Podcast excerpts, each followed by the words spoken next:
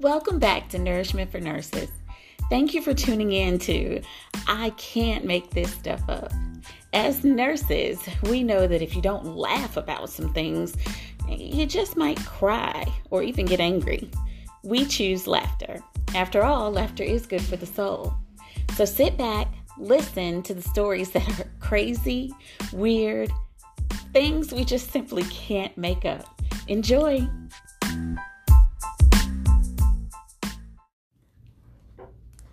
Hello, everybody. So, we have a little nursing humor for you in this episode of I Cannot Make This Stuff Up. We have Shauna Williams McCutcheon here, so she's going to tell us her story. So, I was doing it, um, an evaluation of a patient um, for an assisted living facility. Um, nice gentleman He's one of those dementia patients that when they get confused, they laugh. So if he doesn't understand something, he's gonna laugh. He's he just doesn't know what else to say. He and it's very sweet and cute. Mm-hmm. Um, so I felt in my heart that this gentleman needed to be placed in a memory care unit. Something in my gut told me that went outside um, of the office and spoke with the administrator and he said okay well let's try him in assisted living with like a sitter around the clock for seven days. Against my better judgment i said okay but i still felt like that wasn't the right decision so we go back in and you know this gentleman the whole while has like a little makeshift splint on his right arm so I asked him, you know, what happened to his arm, and he just laughed and said, "What this thing?" He never answered me as if he couldn't, he didn't know what happened. I asked his wife, and she said, "Oh, he fell off the roof last week." I look at the administrator, and I say, "Okay, so we're still doing assisted living with sitters?" He says, "Yes." Okay. After a while, even memory care patients in a typical environment will adjust because they will come, you know, get a, get used to the schedule of getting up, going to breakfast, going to activities, going to lunch, going to activities, going to dinner, and then another activity in bedtime and snack or what have you. So he did very well adjusting to the schedule, and we he did not need the sitters after a while. He never tried to leave, but it's something about dementia patients when the weather starts to get a little pretty outside um, around March and April. Um, they get a little fever. Mm-hmm. And um, one day, you know, we couldn't find them. So the staff called me. They're like, we can't find him. We've called the wife. She didn't answer. He's not anywhere in the building. I said, okay. So the wife calls the building back and says, he's not with me. I'm in Pennsylvania. Oh, My another office manager called the house. Again she didn't she was the other office manager wasn't aware that we had already called the house.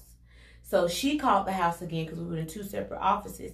And lo and behold the patient answered the phone. How far was he from the he house? he wasn't far at all. Oh, Honestly, oh my god he could have walked. He could have walked. But when we asked him you know how did you get there? He said i, I called a cat a taxi. Oh, I called a taxi. He did have a cell phone. Okay. He's one of those added cell phones right, where the numbers right. are pre-programmed. So all he had to do was match one to call his wife, two to call his son, or whatever. Right, right. So I don't know who gave him the number to a taxi company. Anyway, he called a taxi. We went to his house to pick him up. he opened the door, so pleasant. He had a bowl of popcorn he had popped. Oh my and God. he was sitting in front of his TV watching a movie, and he asked us to have a seat and watch the movie and enjoy some popcorn with him. And he did have an old goose, so he was enjoying some beer. And yes, we did sit down and allowed him to watch the movie. Not that he would have gotten agi- agitated, right. demanding him to leave, but why not? Right. We're already here. You're safe. Oh my God. We he finished the movie. We called his wife to let him know he was there, and after the movie, he said, "Time to go home." Oh my God! And when we got back to the facility, he went straight to memory care. I know that y'all were. It's the I saying. I was about to say it's uh, it's the saying in the South that I know you were about ready to poop a square turd. Yeah, yeah. Like I cannot. Yeah. Mm-hmm. I cannot like in a dementia unit or even in assisted living, losing a patient mm-hmm. is the worst, worst of feeling. the worst. Yeah. It is horrible. That's only my second time doing that. Oh my god! But he was at home. Wow. At home, I'll never forget that. Oh my gosh. And invited y'all in. Invited us in. Hey! He's so sweet. Oh my So gosh. sweet. And, and you know, in the moment, thanking God that we found him, it was Mhm. hilarious. Oh my it god. It was hilarious. Thanking God that we found him and that he went home. He went home He went home to watch a movie to watch a movie and pop tips and popcorn. How he get in the house? Did He, he, had he- a key. He had a key. Oh my gosh. Uh-huh. Oh my gosh. Uh-huh. And thank God there were no cars there. Oh, can you imagine him trying to drive? I'm telling you, can't make this stuff up. You cannot make this stuff up.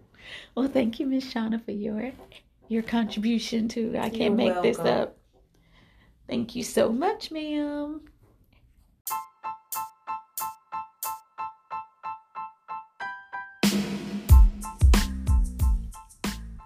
Thank you for listening to Nourishment for Nurses. Want to support this podcast? Click that button and subscribe so you can be notified of new episodes. You can also leave a review after listening. Lastly, share this podcast with fellow nurses or anyone who could benefit from a little bit of nourishment.